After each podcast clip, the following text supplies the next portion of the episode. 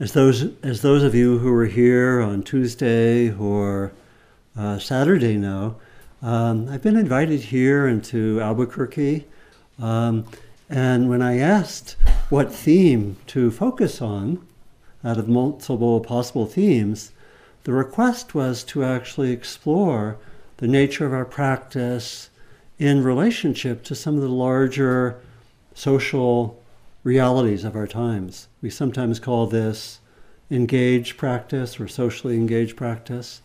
And last time I gave an overview, in a sense, uh, talking about the way that we could understand um, through one framework, very traditional, that of uh, traditional practice being divided into the cultivation of wisdom, meditation, and acting ethically, bringing it out into the world and into our relationships. And I interpreted the whole intention of engaged practice in those three ways. It's very much a way that one can understand that. So I talked, for example, in terms of wisdom. One of the themes I brought out last time was the way in which uh, we could interpret our times, and particularly the last months and the coming period, as an important chance to face the collective shadow. We talked about that last time and tried to clarify some of the aspects of what the collective shadow is. That in some ways, uh, some of those who have power now really represent a uh, very strong manifestation of what in Buddhist language is talked about as the three root issues or problems that is greed, hatred, and delusion. And we're seeing, you know, and so that is coming up in many ways in our face. And so it's a chance to work with that in all the manifestations that we see that, you know, that in many ways uh, the issues have always been there, but it's a little bit more out front now, you know, issues of the greed of the economic system or the way that uh, uh, racism is still very much present, you know, and uh, ways that there are, are, are deliberately cultivated antagonisms, you know, pretty clearly to divide and conquer, you know, in my, in my view at least. Um, and the way that there's massive delusion, probably most obviously in terms of climate issues. You know, there's just, you know, hard to say what it is. It seems it seems to be delusion, but it could, you know, maybe be explained other ways. you know, but it's, uh, it's it's mystifying to some people, right? I mean, it's just like, as I mentioned, I think a week ago, don't these people have children or grandchildren? Some of them, right? I mean, it's kind of horrifying in many ways. And so, uh, and then we continued on Saturday uh, with some more specific experiential work and themes that were brought out. Um, in particular, we did a practice, series of practices culminating in what's called the Truth Mandala practice developed by Joanna Macy, which really opens up in many ways some of the deeper unconscious territory in ways that help us to access what's there. And uh, often it helps one to act more, more clearly. And then I brought out, I started to bring out more specific themes and practices related to uh, engaged practice, uh, particularly how do we work skillfully with views, views, opinions, positions, in particular attachment to views, positions, opinions. um, and then also brought out the theme of empathy, which is a really crucial theme of our times, I believe. And so that really, in a way, uh, mm, opened up. Mm, uh, once we had an overview of the territory, it opened up a way that we could continue to clarify practices and principles for what we might call engaged practice. And if we were doing a six month training, six month inquiry together, we would develop a number of different capacities. Maybe we'd work with empathy in more depth. We'd work with speech practice more skillfully. We'd work to be better able to work with conflict, inner or outer conflict. We'd become uh, better able to look at the world through Dharma eyes. We'd emphasize themes like working with difficult emotions. We'd look at uh, you know ways that we could bring our action in and have it be more skillful. We do a lot of different things that we would uh, that we would uh, do together. So I wanted tonight, I think, to bring to bring up a very uh, powerful principle of not just engaged practice, I think, but all aspects of our practice. And it's a very interesting principle that's been one of my favorites for some time. And we can talk about it in different ways. I have found myself using language and talking about the combination of being deeply committed, of having committed action while having non attachment to outcome.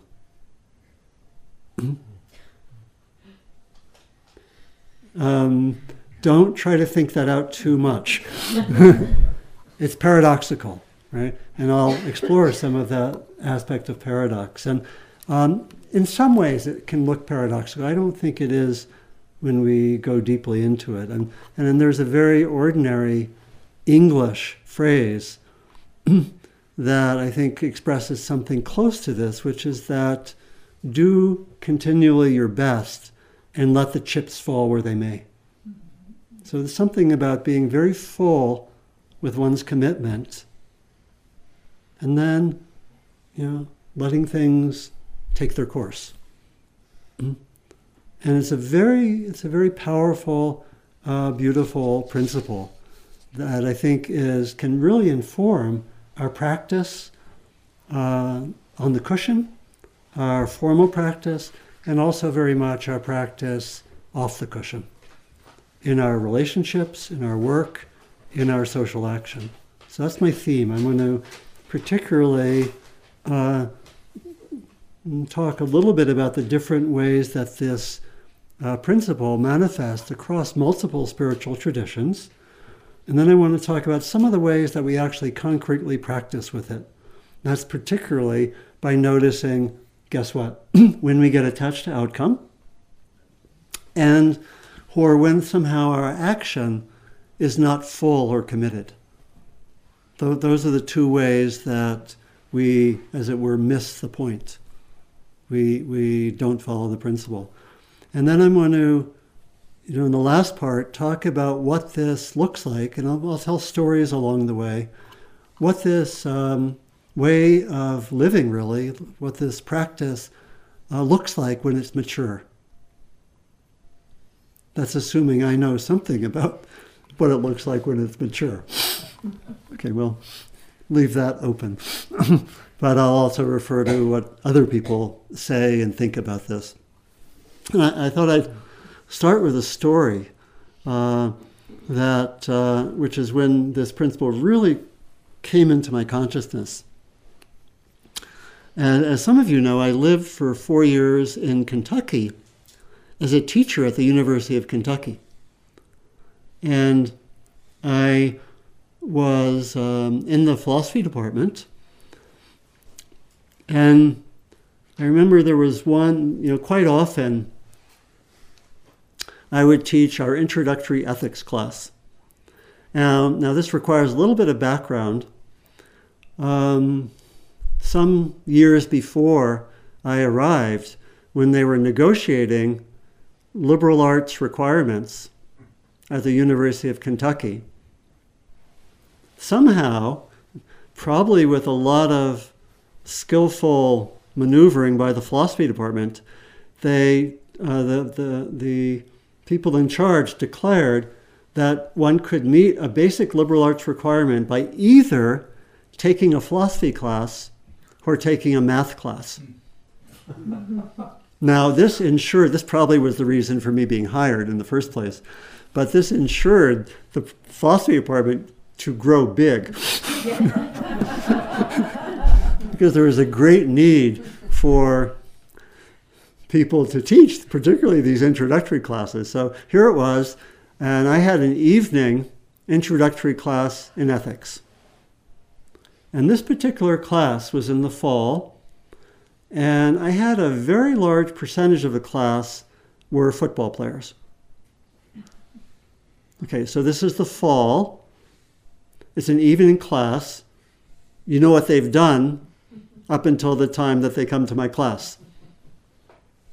Right? They have um, probably gone to a class or two early in the morning, and then they've maybe had seven hours of practice, and then they've eaten a really big meal, and then they come to my class. this was a training ground for committed action, non attachment to outcome.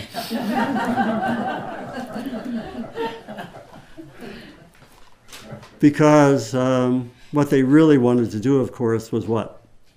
Sleep. Okay.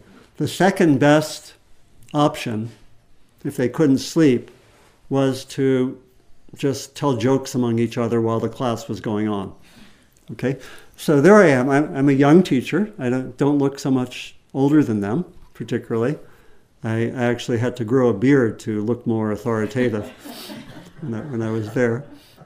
And so there I am, and how should I say? It's not going as I wanted it to go. and I'm getting frustrated and struggling a little bit. And maybe a third of the way through the class, I remember the principle which I had read about in uh, the Bhagavad Gita, the Hindu tradition, and also a version of it in Chuang-Tzu in the, in the Chinese tradition in the uh, Bhagavad Gita, it's called the tradition of action without attachment to the fruits of one's action. This is actually the animating principle for Gandhi. You know, uh, action without attachment to the fruits of one's action. Me see. I think I have a, a quote there. Um, this is from the Bhagavad Gita. Steadfast in the way. Listen to this as an expression of this principle. Steadfast in the way, without attachment do your work, the same in success and misfortune. This evenness, that is discipline. So I remembered that teaching. And I remembered uh, the teachings of Chuang-Tzu. He taught a way of action that was called Wu Wei. Some of you know non-action is the usual, usual translation, based on inner stillness. So I was not innerly still during that teaching. And here's what Chuang Tzu said The non action of the wise person is not inaction, it is not studied. And here's, here's the point it is not shaken by anything. So that inner stillness is guides action and can be there. So I remembered these and I decided that I didn't know, as it were, what the hell or whatever, whatever the word would be, is going to happen in this class but I'm going to do my best and let things be as they are. And it re- I really relaxed the rest of the time, you could imagine. And I, I often didn't have a sense whether I was succeeding or not or what was happening. And the football players, you know, they were still kind of doing their thing a lot of the, the time, even with my strong attempts at discipline, which were, I'm joking a little bit about that. Anyway, so um, so I continued with that, and something really registered. It really felt like I was uh, learning something about a very important principle. You know, and I didn't mention at the beginning, but this principle is really connected with equanimity. It's very closely connected with equanimity as we study it in uh, Buddhist practice or in other traditions. And then, you know, then it was very interesting. Um, I was just saying, I, you know, I don't know quite what happened. And at the end of the semester, several of the football players came up to me and said, I've never learned as much in your class in, in as in your class as I have in any other class. No, that wasn't quite good grammar, but you get the point. You said, you know, I've learned more in your class than in any other class. That's right. Okay. So. Um, and I said, whoa, this principle not only gives inner ease, but it has the possibility even of success. and so uh, it made a big impression, you know, to work with that. And I've tried to stay with that, you know, and I've also seen the way it manifests in other, you know, we find it in other traditions. Some of you probably know the uh, book of Job from the Hebrew Bible, right? You know, Job is a, a figure who um, is said to have a lot of faith, but his faith is tested, you know, by a series of negative events. You know, his, let's see, he, uh, all of his children die, he loses his prosperity and, and health, as well as his good reputation. Does he still have his faith? I think it's pointing in the same way in, a, in somewhat of a severe manner, right? Or there's a very clear teaching in the Buddhist tradition, uh, teaching that you probably know, called sometimes called the eight worldly winds. You know, the Loka Dhamma. And how many of you know this teaching? Yeah. Very powerful teaching. This is about how we tend to get caught in a series of eight pairs. And here they are pleasure and pain. We get caught on one or both of them. Gain and loss, fame and disrepute, praise and blame. And so that particular teaching points us, this is really a, you know, a little bit in advance, if we want to work with non-attachment outcome, we're going to be studying pleasure and pain, gain and loss, fame and disrepute, praise and blame. And it's a very powerful way to practice in daily life or with any external action because we just can track those and track when we get caught in them. And the, the, I think they're very, very powerful in our lives. I remember once, uh, you know, another story. Um, I had organized, along with several people, a summer institute in engaged Buddhism for the Buddhist Peace Fellowship in, in California. Had about 100 people came, and we thought we were doing really well. It was six days. And about midway through, we thought we'd do an evaluation just to see how things were go- going, seeing whether we, you know, kind of a, a minimal, brief evaluation. And I think about 90% were positive. and about 10% were a little bit grumbly and made some suggestions. And I know my own mind, as well as that of all the organizers, we went ah, right into the negative ones and we lost perspective, right? Has anyone ever done that? You know, it's very common, isn't it, right?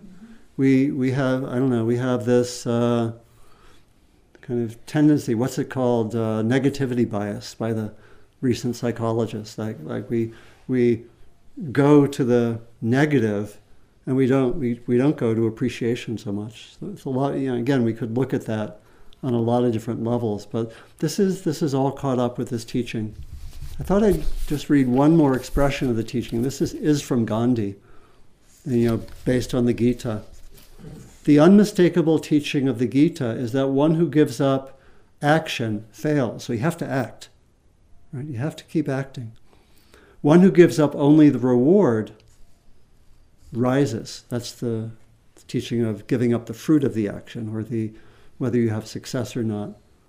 But renunciation of fruit in no way means indifference to the result. It's kind of getting into the paradox, right?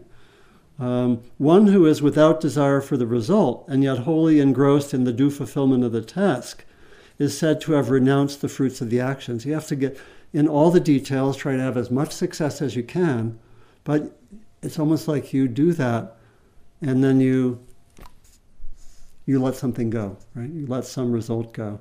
You know, T.S. Eliot said, Ours is in the trying, the rest is not our business. Another expression of it. Ours is in the trying, the rest is not our business. So you see how this is such a powerful principle. So go, going on with Gandhi, one who is ever brooding over result often loses nerve in the performance of one's duty. So he's pointing to the way that when you really get attached to outcome, all sorts of distortions occur.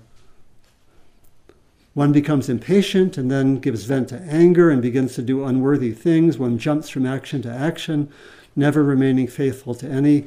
When there is desire, when there is no desire for fruit, there is no temptation for untruth or violence. take any instance of untruth or violence, and it will be found that at its back was the desire to attain the cherished end. So he's really meaning attachment, attachment to that.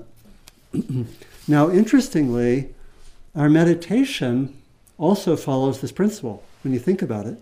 And we can have distortions of meditation in the same two ways. In other words, we sit, and depends what kind of practice we're doing, but we often sit and we presumably are open to whatever develops, right? And we often have this openness, especially if you do a retreat, that you sit and sometimes it's a so called good sitting, sometimes you're concentrated, sometimes it's a so called bad sitting. Of course, one wants to improve, but there's a way in which, again, this is probably particularly the case in retreats where people have paid good money and they're there and they're there for results, aren't they? right? And so, but there's something that's really about that points to the integrity of our meditative practice that we totally do our best and then we let things be as they are. And often we don't know what will happen. And often there's some degree of newness. But you see, this principle is also connected with an openness to something new, not just going through the familiar, the predictable, you know, the habitual, right? So there's a way in which our practice is very much we do our best and then we let it be what it is. You know? And I know when I first started meditating, that didn't work for me. And I think I had always, maybe see if this is true of you, I'd, I'd always been a so called good student. And it was very confusing doing meditation because how was that, how are people going to know that I was a good student? how do we know here who's really doing good meditation and who's not? Right? You know, you know, every people have their you know eyes closed. You know, you know, people meditate. I mean, you can tell you're a good teacher if someone asks you a good uh, meditator if you someone asked you to start teaching. That's I mean, it's that you know. But I was beginning. I was far from doing that. So I got really confused. And, um, you know, I figured in my own mind the only way I could really seem to be a good meditator was if I sat for a really long time, this was on retreats, and stayed up late at night. Then I thought people would surely see that I was a good meditator. Even though my own mentor, who I, who I knew was a very wise being, Larry Rosenberg, some of you may know his work, and Larry uh, did not sit for a long time and did not stay up late. Anyway, you, this is the anguish of the young, perhaps male, competitive meditator. so there we are. So eventually, I think I learned the principle. You know, I, th- I mean, I won't tell you how I learned that, but it was basically through suffering, as, as you could imagine, right? And so it's a very, it's a very crucial principle. And so you can look in your own practice to what extent are you falling short in one of the two ways, either being attached to outcome in some way, you know, or sometimes this, you know, people experience this by sitting for a little while, maybe just on a daily basis, and it doesn't seem to be going well. And, you, and one just says, it's not going to go well, I quit. Does anyone ever do that? Okay, I won't, getting yes, but very common, and and yet sometimes we know if you would actually sit through that mind being a little bit restless, things often settle down, right? So we can find ourselves having distortions by uh, wanting certain outcomes, or perhaps by not really being committed to our practice, right? Those are very clear. So this principle is a beautiful one for guiding our, our formal meditative practice. and so again, what do we what do we do with this principle, whether it's in our meditation practice or our relationships or our work or our social action? We look for where we get attached to outcome. and we look for where our action is not full. You know, and we can work with the eight worldly winds in terms of the first one. To what extent am I attached to having things be, go the way I want? You know, at the upcoming board meeting.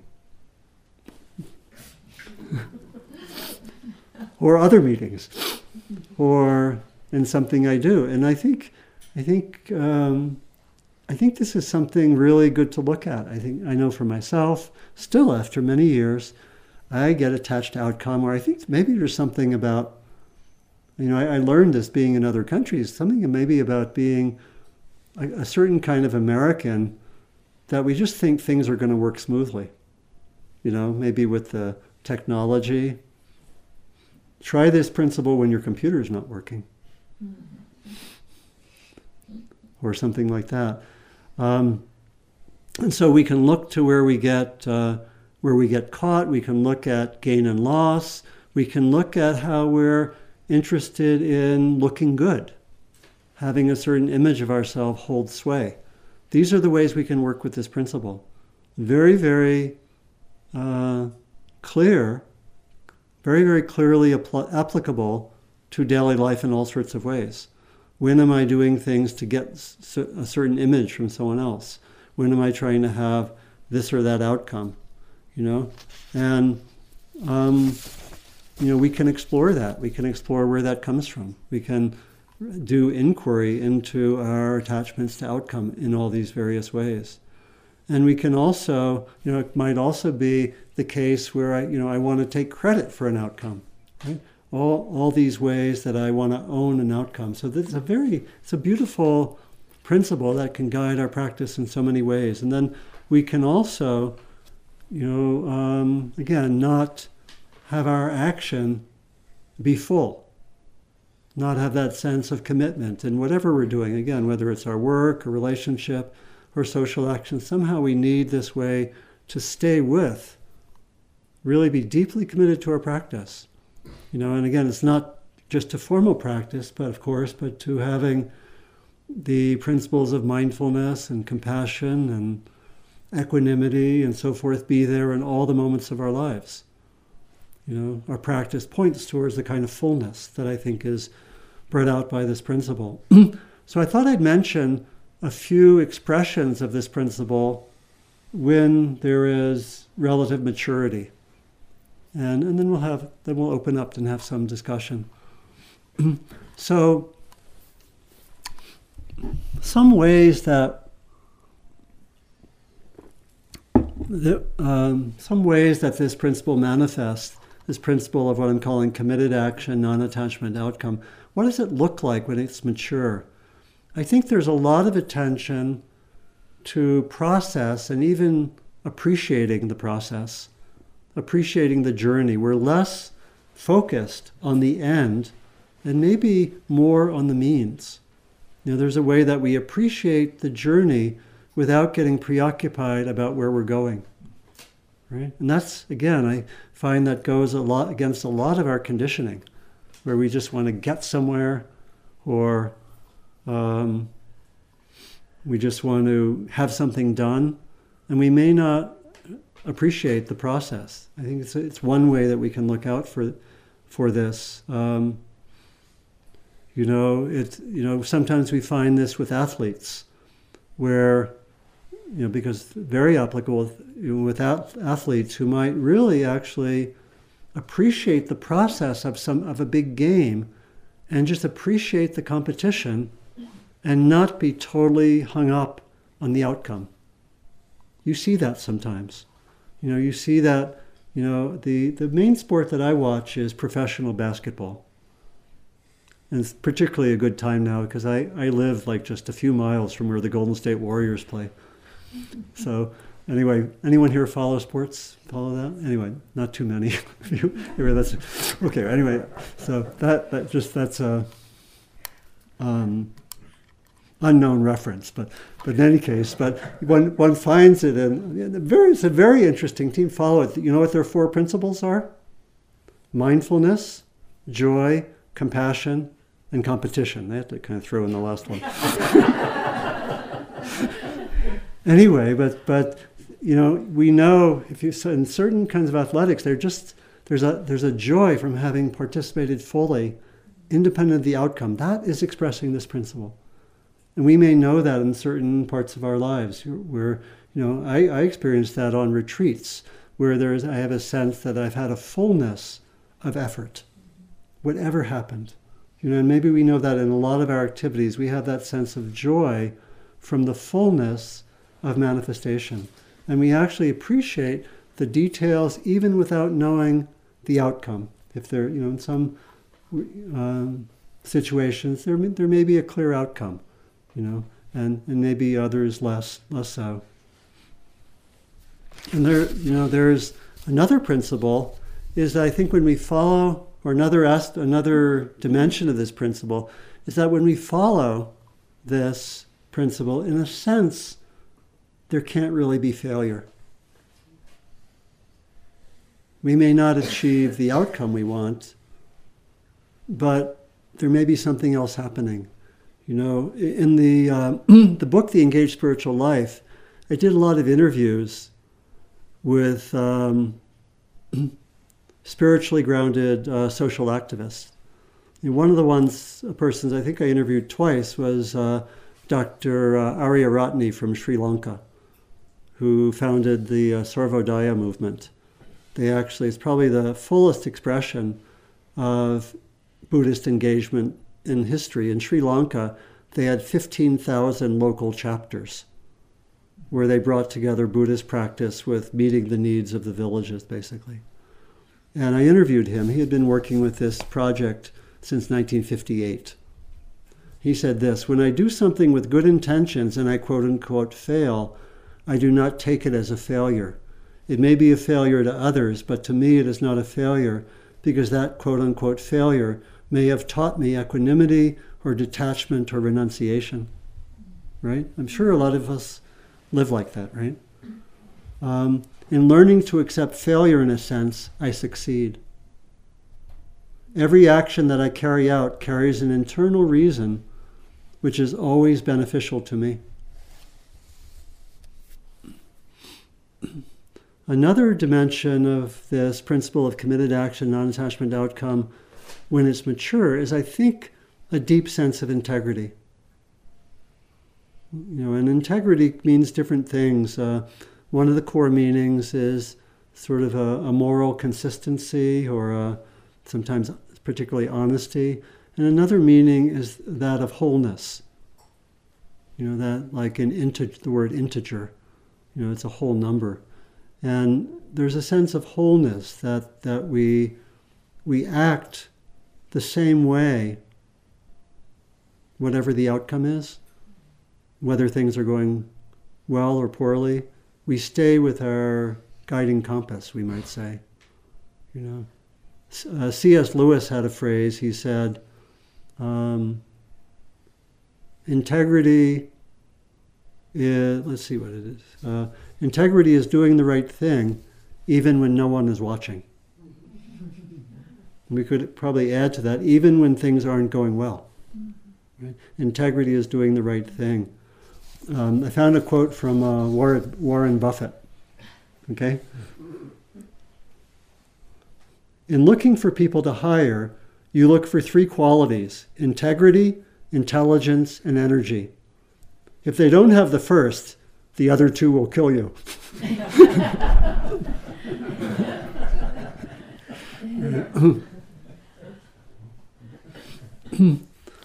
And there's a, there's a, a, nice Tibetan phrase that I like a lot, which is also very similar to this. It's this principle. It's pointing to how if you have depth of practice, it doesn't matter whether things are going quote unquote well or poorly. And, and this, this is like a, a folk saying. It goes like this When the sun shines and my belly is full, I look like a Dharma practitioner.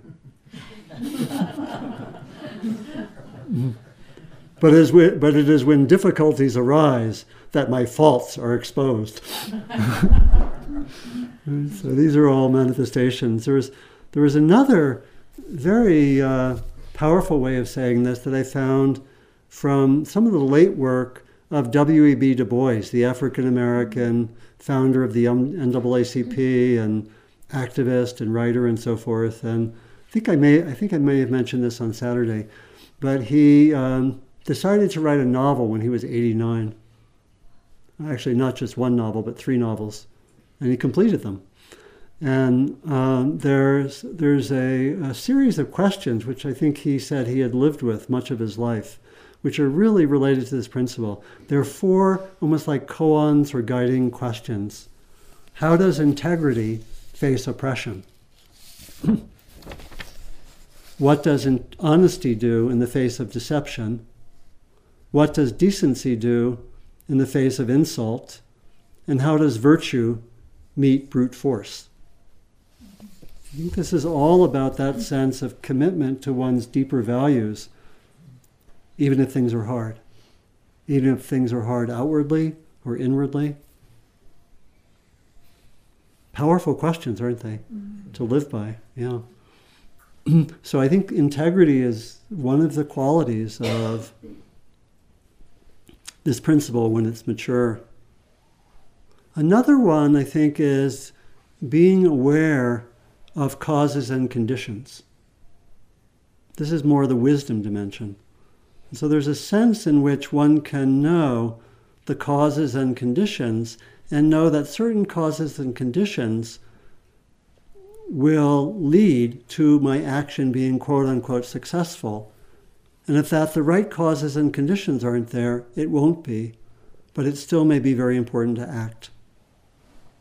You know, especially true in terms of social action. This is from uh, this is from Thich Nhat Hanh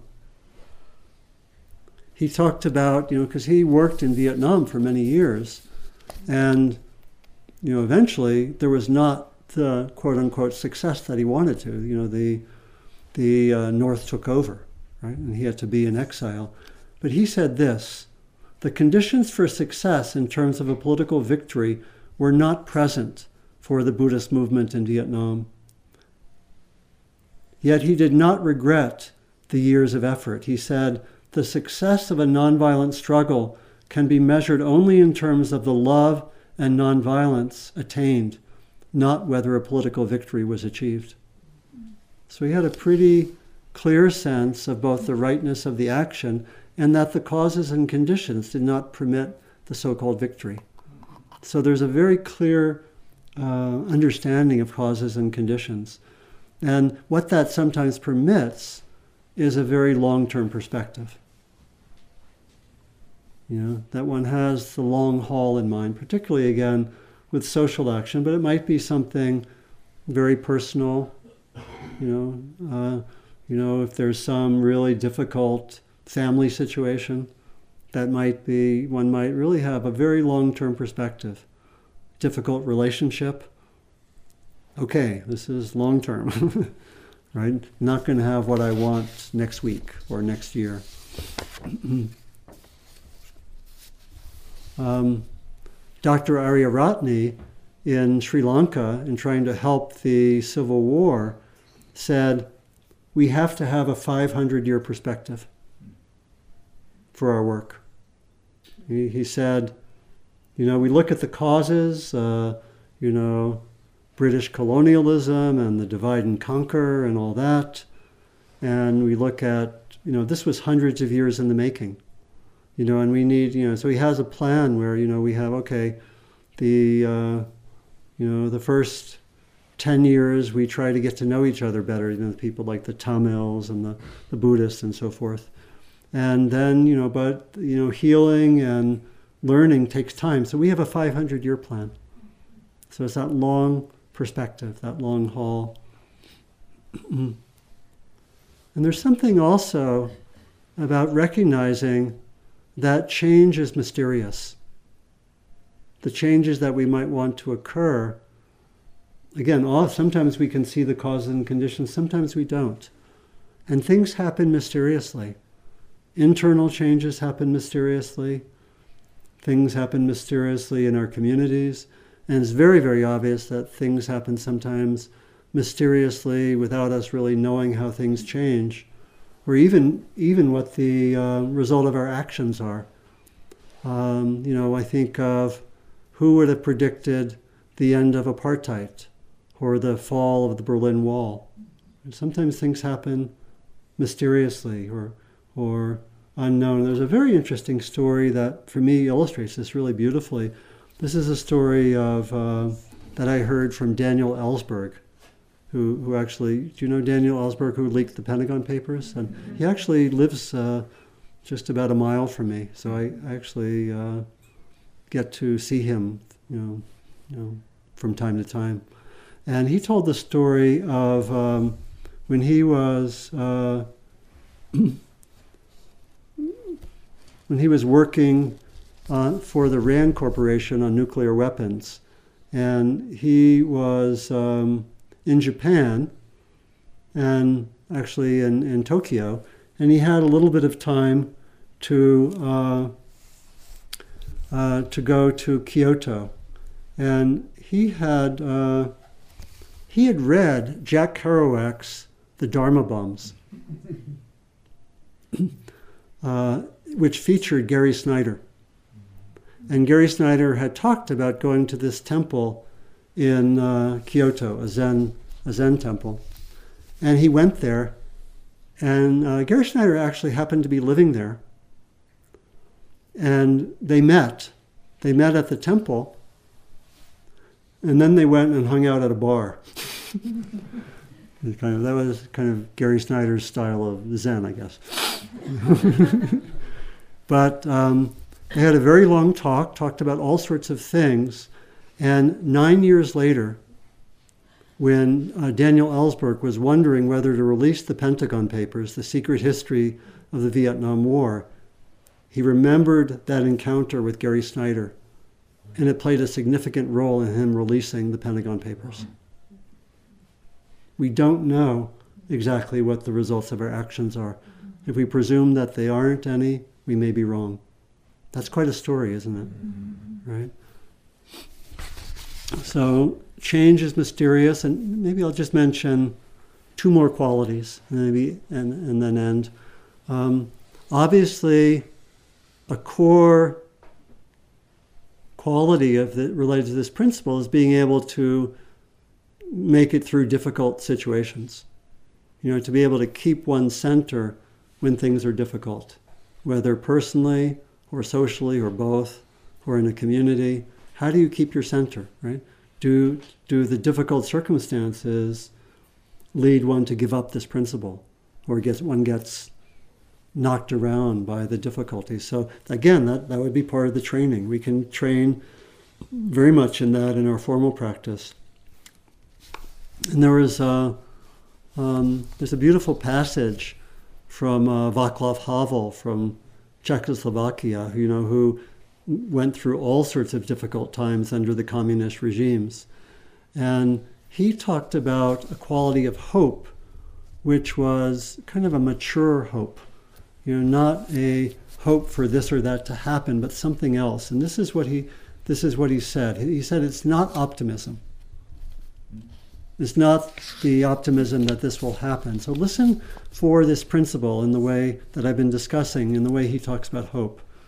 The kind of hope I often think about, and especially in situations that are particularly hopeless, such as prison, where you spend a lot of time, I understand above all as a state of mind, not a state of the world. It is a dimension of the soul, and it is not essentially dependent on some particular observation of the world or estimate of the situation. Hope in this deep and powerful sense is not the same as joy that things are going well or willingness to invest in enterprises that are obviously headed for early success, but rather an ability to work for something because it is good regardless of how it turns out. Right? That's it, right? So that's again links with integrity and some of the other themes.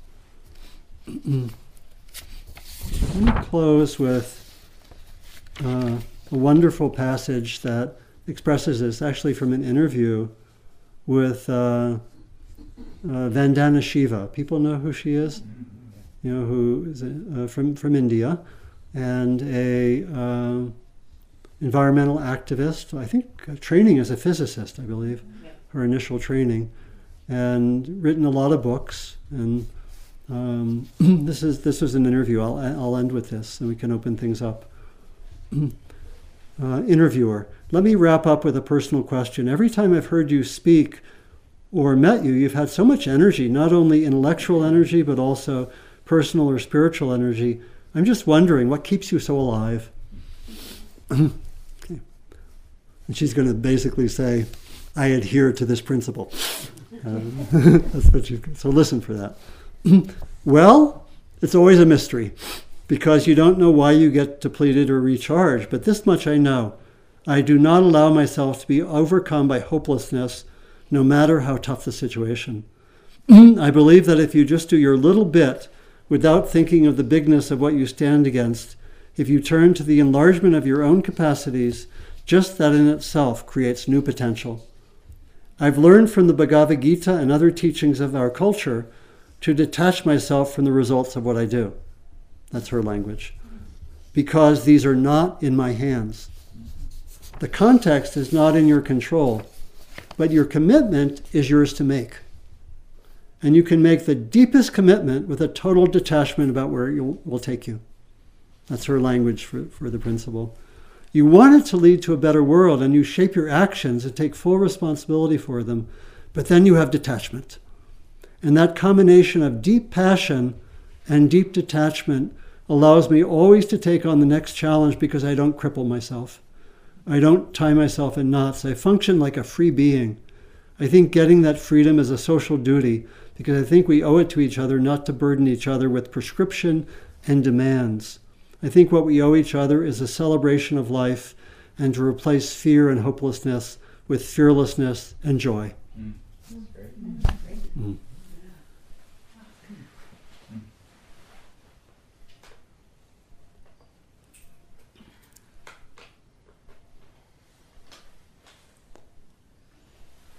So we have about 15 minutes if anyone has a reflection, comment, question, short story. Isn't it amazing? It was. Uh, it's one of my favorite, if not my favorite, uh, kind of almost like Dharma action principle. Yeah. One of my uh, favorite statements of Václav Havel, who's a hero of mine, is that a person walking a tightrope is not full of hope. And um, could you interpret that? well, I, I, I think that it speaks to to uh, mindfulness. I mean, yeah. you have to you're walking a tightrope. You have to pay, pay full attention to what you're doing. Yeah, so it's more like that fullness of action without attachment to outcome. It's not one's not thinking of the oh I might fall. One's just right there. Right? That's right. Yeah, that's the idea. Uh-huh. Yeah, not thinking about getting to that the end of the rope either. yeah. That's right. That right. Yeah, the, the tightroper is not thinking, oh, I can't wait till I finish this. the moment one says that, uh, kaboom. Yeah, you're off. You're finished. Yeah, yeah. So it's um, it's very down to earth. I think we'd find it probably when we look to almost any discipline. You know, like tightrope walking or probably even some, something like art, yes. right? Yes. I Have to have a sense, it's really being deeply involved with the process, mm-hmm. right? And fullness of letting one be taken away by the process, right? So creative enterprises, meditation, uh, any action. So that's really it's quite a unifying principle, isn't it? It's one way of one way of uh, focusing on it other thoughts, questions, maybe again sharing, you know, maybe from your own, you know, how much does that make sense of, you know, like Janice, you're an artist, and does it make sense? Yeah, I was just thinking um, too that um, that intensity in the moment of what you're doing. Yeah. Um, doesn't guarantee what an outcome is. But on the other hand, I'm not sure that you would ever get a good outcome without that. you might not get. great point, yeah. Yeah, I mean, it's Yeah. kind of the ingredients, not that you can count on it always. Yeah, I mean, you for an artist or something, you wouldn't get the outcome you wanted. Now, if you were narrowly trying to get, you know, like I'm trying to um, get, you know, this agenda item agreed upon at the meeting, right? That I could get done without really engaging the process, right? Yeah. Yeah, I could have attachment to that outcome, and not necessarily focus on process and. You know, whether it could be manipulative or controlling or whatever. Yeah, Right, true, yeah. yeah. and I would get what I wanted, but it would be, in the long run, it's going to be hollow. Mhm. Yeah, Yeah, long run may take a while, but yeah. yeah, I think that outcome can also be there's one uh, layer of looking at it which is kind of on top of going deep inside of it and thinking, trying to find faith in the meaning of something. Actually, really super. It's a very superficial thing, but I think it's quite uh, reinforcing also of failure or of having faith in failure, which is that in that failure, aside from becoming uh, a better practitioner or something Yeah. like that, you actually are seeing very practically something that you can you can actually apply to the next step uh, or the, the, the That- next that's that's right. Yeah, You're you're going to do that again at a practical level. You can actually use the failure. Yeah, that, that's that. Yeah, that's what that's what Dr. Ariyaratne was saying, wasn't it? You know, he was saying I, there's no such thing as failure for me in a deep sense. You know, another way of saying that is I am most deeply committed to learning. Right. Right. It's Yeah. learning. That's, that's a simple way to say it. I'm most deeply committed to learning rather than this or that going the way I want it in the short run. that, that you're always going to succeed at. Yeah, if I'm if I'm interested in learning, I, I'll always succeed. That's yeah, that's beautiful, isn't it? Mhm. Yeah, It, it's a little hard to do that politically. it's hard to do this in every sphere. N- Yes. Yeah, but but politically, um, yeah, yeah. Do you want to say more? Well, you know, when Bernie didn't get the nomination, I Yeah, I really felt like um, I was devastated. Yeah, I couldn't believe that everyone didn't know how wonderful he was and what a chance we had. yeah, And so that that was really that was really hard. yeah, yeah. And f- working with this principle doesn't mean that that there's no devastation or that there's no ups and downs, but it's really saying, can I can I take my participation in the Sanders campaign as a deep practice? And you know, mean, for a lot of people, maybe this was their. I'm not saying this is true for you, but for a lot of people, especially younger people, it's their first time in, right? And they they may be devastated. But again, if we take it as learning, if you have someone guiding them and saying, "All right, if you want to be in this for the long haul, um, here's what we need. Here's the way you need to work with the situation, right?" But yeah, um, so for people who don't have a sense of practice or this principle, going to be the eight worldly winds, aren't they? Yeah. Mm-hmm.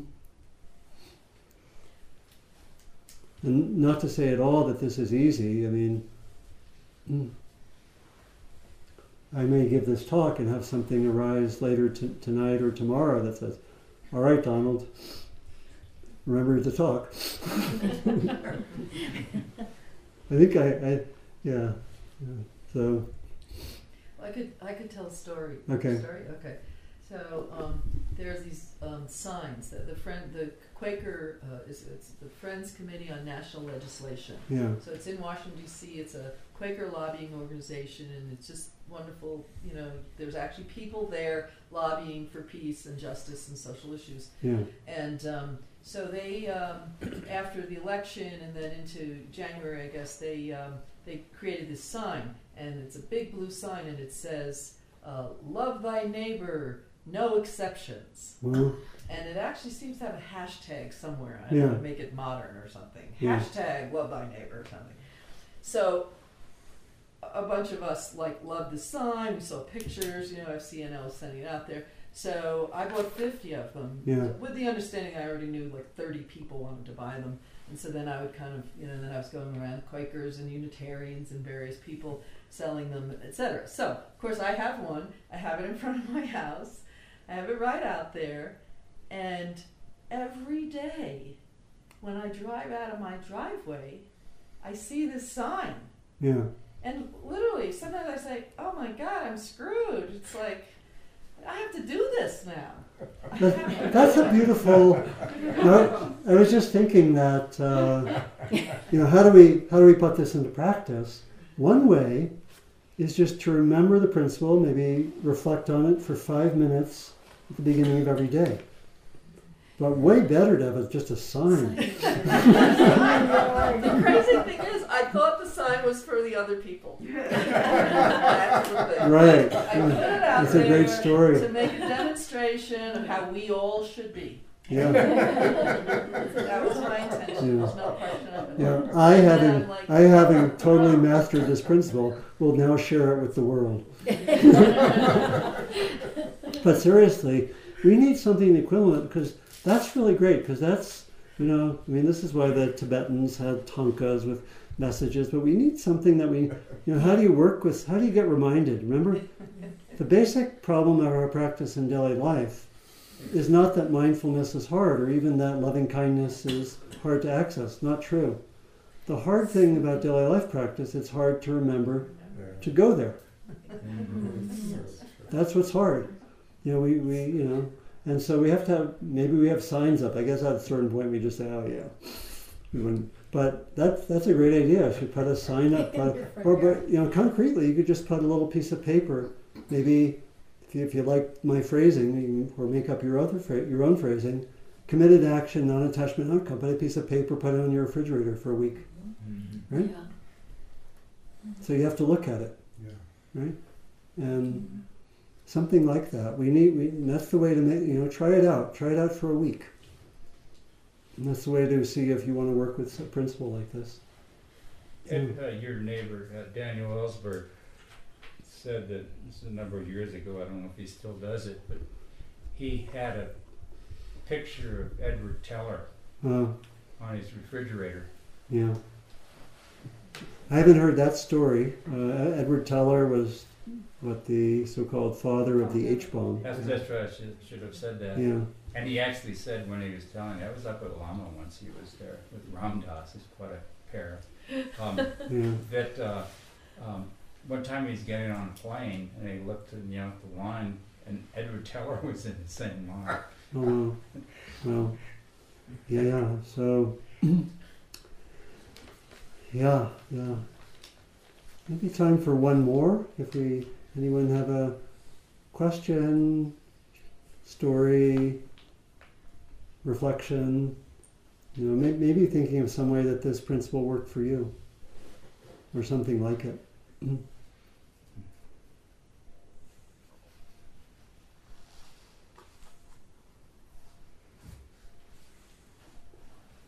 What I like is that it really clearly is good guidance for formal meditation. And it's, it's almost good guidance for everything. Good doesn't mean easy. It's challenging for sure. Particularly when pleasure and pain, gain and loss, fame and disrepute, uh, what was the fourth one? Uh, Praise and blame. yeah, praise and blame. Yeah, for some of us, praise and blame is the biggest. Praise and blame. Yeah. Maybe again, one more. Anyone wanna? Um, did you have something? No. Okay. Yeah, Um, Janice. Um, I had um, an artist friend who was diagnosed with pancreatic cancer, and so she had a very short window, and she had been sort of. she's an amazing. Can everyone artist. hear? Okay. Quite, she was quite a, an amazing artist, but she got a lot of rejections along Yeah. the way, which is you know part of the deal, and uh, it disturbed her a great deal over her lifetime. And I kind of witnessed her suffering from that. So she she got this information about the length of her life was going to be short, and she um, hired someone to help her. She made this piece, and she had this feeling, I think, that she was going to this was going to be her last, you know, song in a way, and um, so she worked intently on it, and it was displayed, and I went with her and she said to me, I have to tell you, this was such a gift to me. She said, I have to tell you that I am so fully, um, this piece is so fully what I want it to be that I don't care what happens from Mm. here. Wow, this piece is so fully the way I want it to be that I don't care what happens. Yeah, I don't Yeah. care. And I don't care what people think. It was, and I don't she, care what people think, and you know, Yeah, and it was in a place. It was put in a place um, where a big sculpture park, and then they do do a first first play. You know, they do a big deal about judging them. But she said to me, um, "I don't, I don't care from here." And she said it in this really laughing, bubbly sort of way. Mhm. And um, I just something switched for me in that, Mm. which is, boy, that's where it lies Mhm. that's where the joy lies is yourself you have so I think I think what you're you may be pointing to. She didn't put this in language, but I think when we embody that fullness, yeah. mhm, in a way, when we don't have attachment to the outcome and aren't looking there, we step out of time, yeah. And in a way, we enter the timeless. yeah. Nice. We enter the timeless, and there's some way that that touches our depths, and there's a, a resting there. mm So that's that, that that's that's great. That really helps to really bring in even further some of the depth dimensions of this of this principle. That again, because one's not preoccupied with the outcome, it goes into the timeless. yeah The time, you know, Goes when, when it's well time- developed. Yeah. yeah, yeah. Mm. I think meditation touches on that when you go on retreat. Exactly. Yeah. Yeah. No, I think I think I think when one, what I was just saying would apply really for any place where that principle is embodied fully. Meditation. No, what I meant is the timeline. What? I think that meditation touches on the timeless when you're on retreat. It can. Yeah. Um, I think. Me, I think what I was saying that that one can only enter that when you've stepped outside of habitual mind. That is organizing things in terms of got to get there, Mm. outcome, and so forth. You know, that would have to, that aspect of habitual mind would have to be deconstructed. Right? Mhm. But yeah, like we can access that in multiple ways, including meditation. So even if we're not talking about that principle, if we're if we do, in a sense, access the timeless in meditation, something like that is going on. We've deconstructed some of the habitual conditioning around outcome, time, Mhm. self, and so forth. Mhm.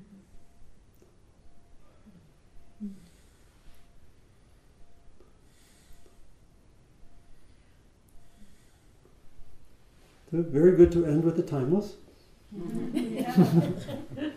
So let me uh, offer uh, traditional dedication of, of merit. May, may our time together and exploring in this way be beneficial for us, for those in our lives. And may we offer the benefit also beyond the boundaries of our own lives, ultimately to all beings, without exception.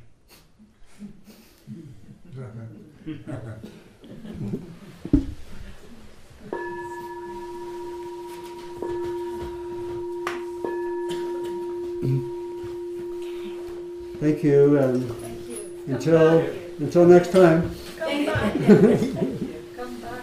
I, I really think you have Thank you for listening. To learn how you can support the teachers and Dharma Seed, please visit dharmaseed.org slash donate.